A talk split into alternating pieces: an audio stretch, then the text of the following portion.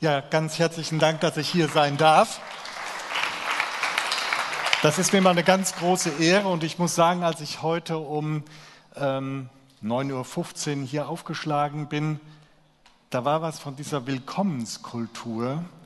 Du bist herzlich willkommen schon zu spüren. Und darum finde ich euren Dienst, den ihr auch tut als Gastgeberteam, super klasse. Wie ihr auch als Lobpreisler und überhaupt. Also, freue mich sehr und ich habe eine Frage mitgebracht. Wenn du Jesus mit einem Wort beschreiben solltest, wie würdest du, welches Wort würdest du verwenden? Also diese Frage hatte Jörg Albrecht gestellt bei der Willow Impulstour und jetzt kommt eine kleine Werbepause. Ähm, Im August übertragen wir von Gemeinsam für Hamburg im Hafen zusammen mit der Stiftung Freier Evangelischer Gemeinden in Norddeutschland den Willow Leitungskongress. Und ich kann euch sagen, das lohnt wirklich dabei zu sein. Wenn du in irgendeinem Bereich leitest, ob das eine Kleingruppe ist, ob das ein Willkommensteam ist oder auch wenn du an deinem Arbeitsplatz Leitungsverantwortung hast, es ist so inspirierend und gut, dass es auf jeden Fall lohnt, dabei zu sein. Schau einfach auf unsere Internetseite www.gemeinsamfürhamburg.de oder auch bei Willow Deutschland. Ähm, wenn ihr auf unsere Internetseite schaut, da kann man sich für einen Newsletter anmelden. Die Dienstagsmail, weil der kommt immer dienstags. Und das lohnt deshalb, weil ihr dann immer up-to-date seid, was aktuell in der Stadt läuft. So vernetzen wir auch die Gemeinden hier in Hamburg. Also meldet euch gerne an, Ende der Werbepause. Jetzt hattet ihr Zeit zu überlegen, wie würdet ihr Jesus mit einem Wort beschreiben? Liebe. Hm, noch weitere? Wie? Retter. Mhm. Mhm. Nochmal? Barmherzigkeit. Also ich glaube, man merkt schon, das wäre, ist total schwer, Jesus mit einem Wort zu beschreiben. Gott. Auffallen. Irgendwie ist es schwer. Ähm, eine besondere Antwort hatte Jörg Albrecht gegeben bei dieser Impulstour. Er hatte das von seinem Professor aus der USA der hatte das auch immer gefragt und hat gesagt, Dallas Willard, so heißt er, der hat gesagt, Jesus mit einem Wort beschreiben, relaxed. Jesus war relaxed. Und erstaunt ja erstmal, aber wenn man sich diese Geschichten im Neuen Testament mal durchliest, dann entdeckt man, oh, der ist ganz schön relaxed. Das macht ihn anscheinend wirklich aus. Und eine Geschichte schauen wir an. Wir sind in stürmischen Zeiten und darum habe ich für den heutigen Sonntag eine Sturmgeschichte gewählt. Aus dem Markus-Evangelium, Kapitel 4, ab Vers 35. Am Abend jenes Tages sagte Jesus zu seinen Jüngern, Kommt, wir fahren zum anderen Ufer hinüber. Die Jünger verabschiedeten die Leute, dann stiegen sie ins Boot, in dem Jesus saß, und fuhren los. Auch andere Boote fuhren mit. Da kam ein schwerer Sturm auf, sodass die Wellen ins Boot schlugen. Das Boot füllte sich schon mit Wasser. Jesus aber lag hinten im Boot auf einem Sitzkissen und schlief. Die Jünger weckten ihn und riefen, Lehrer, kümmert es dich denn nicht, dass wir untergehen? Jesus stand auf, sprach ein Machtwort zu dem Sturm und befahl den tobenden See, Schweig, sei still. Da legte sich der Wind und es wurde ganz still. Warum habt ihr solche Angst? fragte Jesus. Habt ihr denn keinen, keinen Glauben? Da befiel sie große Furcht und sie fragten sich, wer ist das nur, dass ihm sogar Wind und Wellen gehorchen? Da kommt also ein Sturm auf und das war jetzt nicht irgendwie so ein bisschen Sturm und das liest sich so wunderbar. Die Jünger hatten ein bisschen Angst, da war schon ein bisschen Wasser im Boot. Nee, das war existenziell. Dazu muss man wissen, Fischer konnten damals nicht schwimmen. Das heißt also, das Boot war kurz vorm Untergehen. Das heißt, sie fürchteten um ihr Leben. Und Jesus schlief, relaxed, ziemlich entspannt. Und dann weckten sie ihn. Jesus steht auf, spricht das Machtwort, sei still. Der Wind hört auf, das Meer beruhigt sich alles ist gut. Wir leben in stürmischen Zeiten und vielleicht wollen wir das auch gar nicht mehr hören. Also mir ist es so gegangen, als der Ukraine-Krieg anfing, da war für mich fast innerlich Corona vorbei, weil es war mir zu viel. Noch eine Krise. Und die Krisen doppeln sich. Maybrit Illner begrüßte am 7. Juli den Bundeskanzler und der stellte sich Bürgerfragen und sie eröffnete die Sendung wie folgt.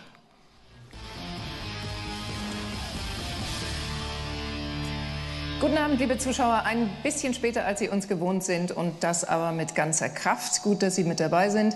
Sein Wort von der Zeitenwende ist hängen geblieben und dass die eher keine Wende zum Guten ist, das wird jeden Tag klarer. Einkaufen, tanken, alles wird teurer und Nachzahlungen für das Heizen drohen. Es kann ein sehr kalter Winter werden, auch für ganze Industriezweige. Zum Krieg in der Ukraine, der Klimakrise und Corona jetzt also auch noch Angst um die Jobs. Wir müssen reden mit diesen Gästen. Mich interessiert jetzt heute Morgen nicht, was der Bundeskanzler geantwortet hat.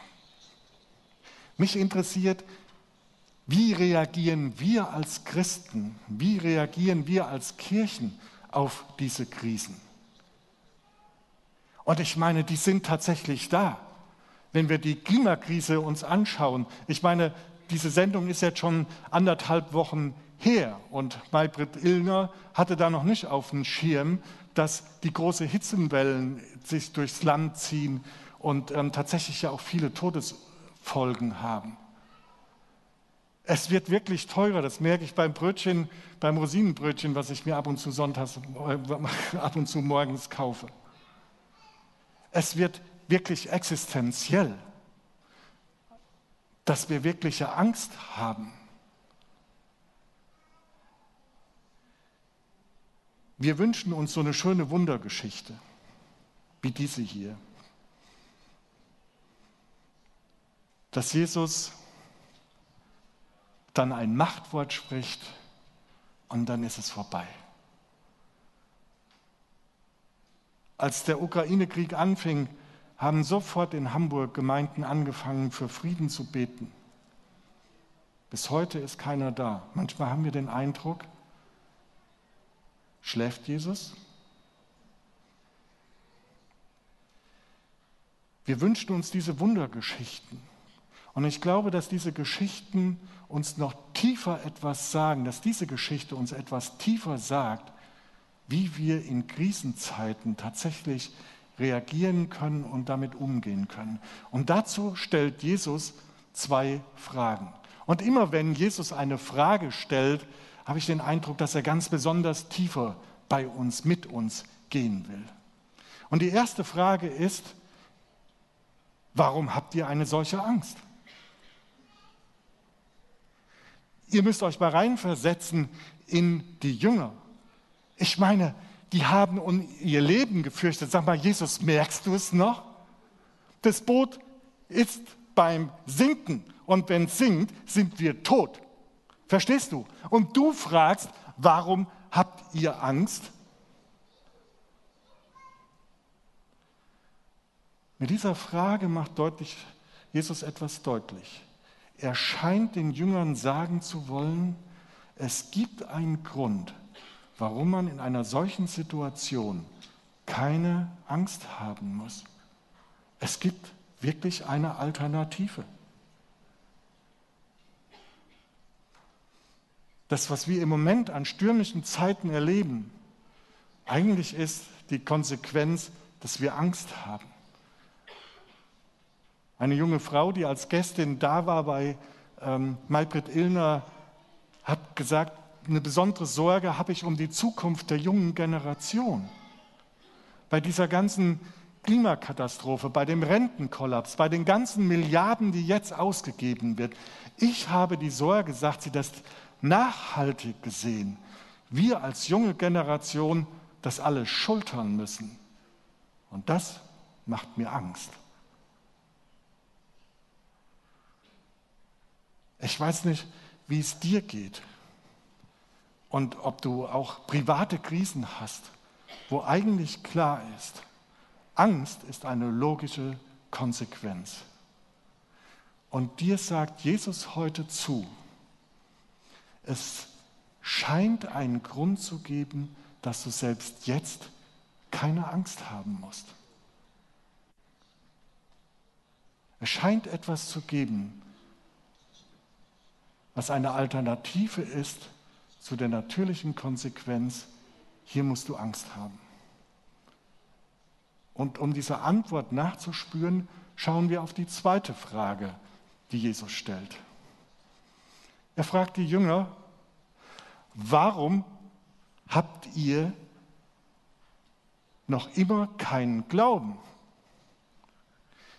Selbst diese Frage, habt ihr denn immer noch keinen Glauben, muss bei den Jüngern was ausgelöst haben. Hallo Jesus, wir haben alles hinter uns gelassen und folgen dir nach. Sag nicht, wir haben keinen Glauben an dich.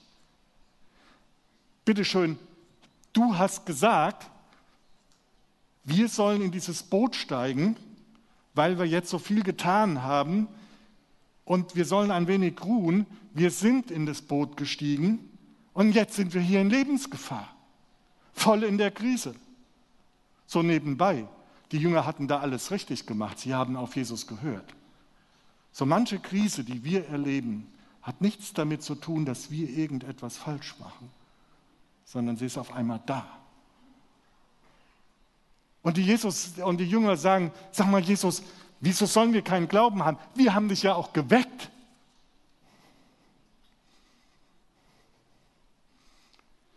Jesus scheint hier von einem anderen Glauben zu sprechen, als die Jünger gedacht haben. Und dazu nochmal so ein Satz von Dallas Willard. Die Jünger glaubten an Jesus, das taten sie wirklich. Aber die Jünger hatten nicht den Glauben von Jesus. Und das ist ein Riesenunterschied. Dieser Glaube, den Jesus hat, dieses tiefe Vertrauen in, den, in seinen himmlischen Vater, dass egal, was um ihn herum hier auf dieser Erde geschehen ist, ob da Sturm ist oder was auch immer, seiner Seele wird Gott schützen. Diese Seele wird Gott schützen. Dieser Seele wird nichts geschehen. Es geht um den Glauben, den Jesus hatte. Dieses tiefe Vertrauen. Und an der Stelle möchte ich einfach nochmal sagen, jetzt könntest du ja sagen, naja, das ist ja auch Jesus. Wisst ihr, Jesus hat den Vater verlassen, den Himmel verlassen und ist ganz Mensch geworden. Er war einer wie du und ich. Und er hatte in diesem Sturm diese Gelassenheit, dass er sogar im Boot geschlafen hat. Weil er dieses tiefe Vertrauen in Gott hatte. Dieses tiefe Vertrauen und auch Wissen, dass es natürlich Gott ist, der Schöpfer, der die Macht hat über jeden Sturm, den es auch nur geben kann. Und als Jesus die Jünger gefragt hat, habt ihr immer noch keinen Glauben, da meinte er genau diesen Glauben, den er hat, der Glaube, der Gelassenheit gibt. Und wisst ihr, wir glauben an Jesus. Wir glauben daran, dass er am Kreuz für uns gestorben ist. Und dass er auferstanden ist und lebt und dass er uns ein ewiges Leben gibt. Wir glauben daran, dass er solche Wunder tut und dass wir ihn bitten dürfen und dann ist der Sturm zu Ende. Aber die Frage ist, haben wir auch den Glauben von Jesus? Es geht ja um Jüngerschaft. Hier in dieser Geschichte geht es darum, dass die Jünger, die Studierenden Jesu etwas dazulernen dürfen. Er möchte mit diesen Fragen auch uns etwas beibringen. Er möchte, dass wir mehr hineinwachsen in den Glauben, den er hat. Glauben von Jesus.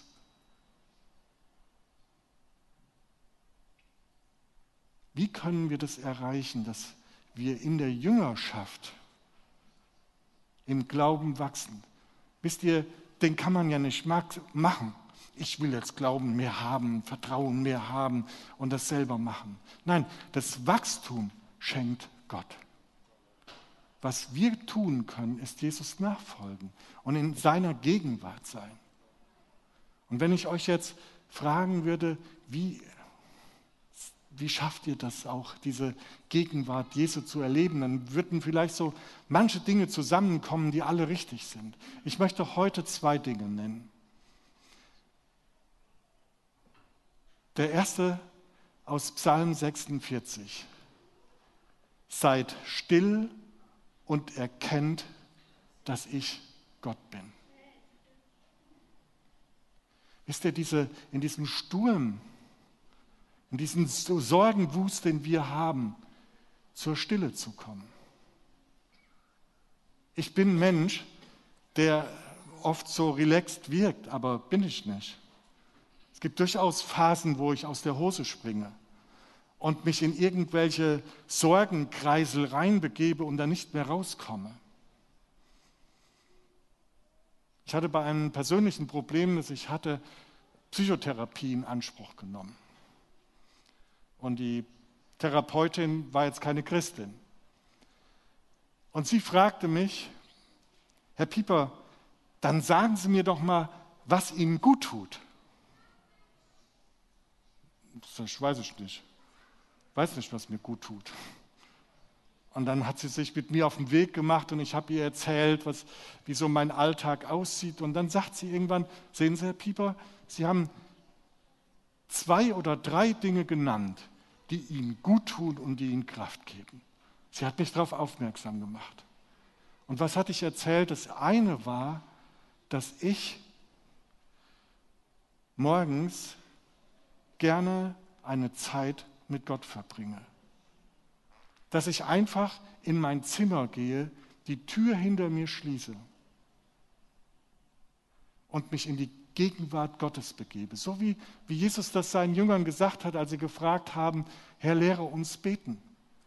Wo Jesus gesagt hat, geh in deine Kammer, schließe die Tür hinter dir zu und der Vater im Himmel, der im Verborgenen ist, wird dein Verborgenes sehen. Wenn ich da sitze mit meiner aufgeschlagenen Klatte und die Tür ist zu und ich bin ganz alleine mit Gott, dann weiß ich, dass er mich durch und durch kennt und dass er mich durch und durch liebt und dass er mir Identität schenken will und dass ich sie entdecke in dieser Begegnung. Gut, dass die Therapeutin mich da nochmal drauf aufmerksam gemacht hat, weil es ist tatsächlich so, es ist ein Unterschied, wenn ich mir die, ob ich mir diese Zeit am Morgen nehme oder ob ich sie mir nicht nehme. Der Tag verläuft anders. Seid still und erkennt, dass ich Gott bin. Und ein zweiter Punkt, den ich einfach heute ansprechen möchte, das ist der Sabbat. Wir hatten Anfang des Jahres bei der Allianz Gebetswoche das zum Thema. Und ich glaube, dass wir den Sabbat tatsächlich ein Stück verloren haben. Wisst ihr,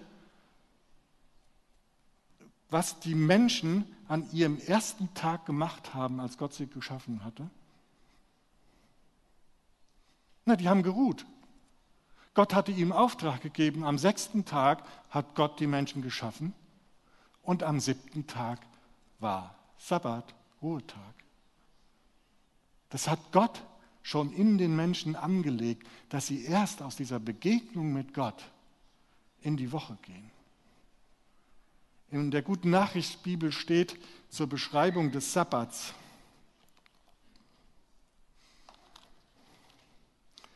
Der Sabbat ist der Schlusstag der siebentägigen Woche, die erstmals bei den Israeliten nachweisbar ist.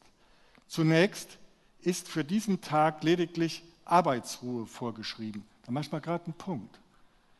Schaffen wir das wirklich noch, mal abzuschalten und einen Ruhetag einzulegen von der Arbeit? Gott hat es so in uns angelegt. In stürmischen Zeiten ist es noch wichtiger als in relaxten sonstigen Zeiten. Diesen Tag auch wirklich zu nehmen. Und wenn du sonntags arbeiten musst, dann wird es einen anderen Tag geben, der als Sabbatersatz da ist. Aber diesen Tag zu nehmen der Ruhe. Und dann heißt es weiter, doch wurde der Tag vielleicht mitbestimmt durch die an diesem Tag gehaltenen Gottesdienste im Bewusstsein der Israeliten mehr und mehr zu einem ausschließlich Gott geweihten Tag. Und dann heißt es weiter unten, er ist ein Tag, an dem der Mensch vor Gott aufatmen darf und Gottes Güte für ihn erfahrbar wird. Dieser Sabbat hatte für das Volk Israel einen unfassbar hohen Wert, weil sie an diesem Tag wieder ganz neu ihre Identität in Gott entdeckt haben, dass sie Gottes auserwähltes Volk sind, dass sie Gottes geliebte Kinder sind. Und wir feiern heute in dieser Zeit Gottesdienste, weil diese Zeit der Gottesdienste genau Zeiten sind, in denen wir vor Gott zur Ruhe kommen, wo wir reflektieren können, wo wir ihn auf uns wirken lassen können. Und da an der Stelle auch einfach nochmal Dank an euren Lobpreis. Es hat mir so gut getan, auch gerade vor der Predigt, vor Gott zu kommen, vor Jesus geführt zu werden, geleitet werden von euch. Und es ist für mich auch eine Einladung, gerade zu digitalen Zeiten, wieder zurückzukommen, auch zu präsentischen Gottesdiensten.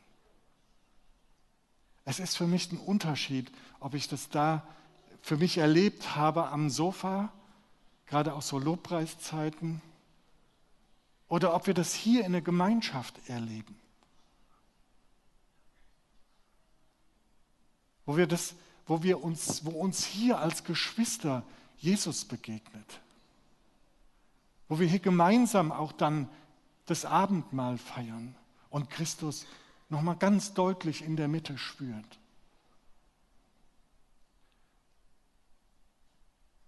Bei diesen Gottesdiensten, die haben das Potenzial, dass wir etwas bekommen von den Glauben von Jesus.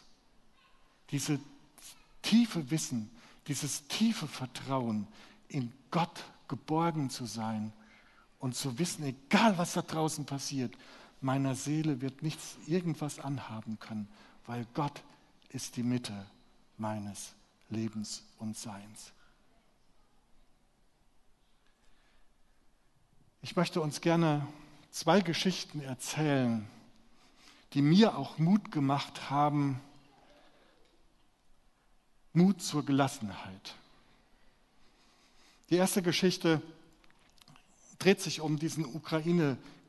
Ich fand es, ähm, das muss ich voranschicken, total beeindruckend, wie schnell die Gemeinden hier in Hamburg auch reagiert haben, Gebete gestartet haben und Hilfeangebote gestartet haben. Also die wussten, da sind wir jetzt auch als Christen gefragt. Und trotzdem da mittendrin gab es so für mich so eine kleine Krise. Wir hatten von Gemeinsam für Hamburg einen Aufruf gestartet zur Lebensmittelspende. Die Royal Rangers hatten in Schenefeld ein Lager angemietet und das sollte gefüllt werden, damit ein 40 Tonner mit Hilfsgütern, mit Lebensmitteln in die Ukraine gebracht werden. Und ich habe gedacht, meine Güte, wir haben über 100 Gemeinden, die in unserem Netzwerk sind. Das wird ja ein lockeres sein. Ich schreibe eine Mail und dann ist das Lager voll. War nicht so überhaupt kein Vorwurf, weil viele Gemeinden haben auch für sich sowas getan. Und dann habe ich das auch in meinem privaten Umfeld, habe ich eine Mail geschrieben an mein, mein Umfeld. Keiner hat geantwortet. Ich war echt gefrustet. Und mit diesem Frust gehe ich dann das erste Mal wieder ins Stadion, darf St. Pauli sehen, sitze da auf meinem Platz, freue mich auf das Spiel, gucke nach links. Da kommt dann der, der neben mir Platz nehmen wird, also so ein Wechselplatz.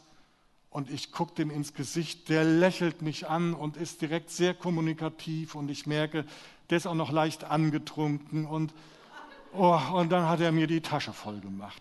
Und ich dachte, ey, Alter, ich will nur das Spiel gucken. Aber er hat überhaupt nicht aufgehört. Und irgendwann fing er an, machte heiteres Beruferaten mit mir. Und dann hat er irgendeinen Beruf genannt und der war so weit weg von dem, was ich gesagt habe. Und dann war immer seine Reaktion, wenn ich gesagt habe, nein, dann sagt er, oh Gott. Und immer wieder, oh Gott. Und irgendwann habe ich gesagt, weißt du was, mit deinem Oh Gott bist du schon ganz dicht dabei. Und dann ist er drauf gekommen, dass ich Pastor bin. Und als er das geschnallt hat, war der mit einem Schlag nüchtern. Nicht, weil er jetzt kein Christ war, sondern weil zutiefst in ihm so etwas war von Glauben.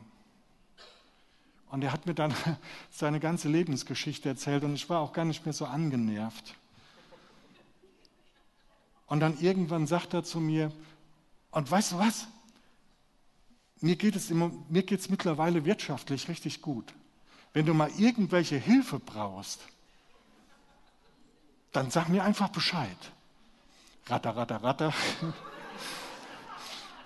Und dann sagt er, aber melde dich wirklich. Vielen, denen ich das gesagt habe, die melden sich immer nicht. Sagt, ich werde mich melden. Wir gucken weiter das Spiel. Auf einmal zückt er seine Visitenkarte und steht auf dieser Visitenkarte, dass er Marktleiter ist eines großen Lebensmittelmarktes. Und ich war zu Tränen gerührt im Stadion, dass Gott, der im Verborgenen manchmal so gefühlt ist, die kleinen Sorgen des Herrn Pieper gesehen hat und seinen Frust. Und dass er diese große Herausforderung in der Ukraine sieht. Und am Montag hat dieser Marktleiter, ich habe ihn natürlich angerufen, zwei Stunden später kam die Antwort, ja, selbstverständlich würde er eine Spende von 1000 Euro machen für Lebensmittel in die Ukraine.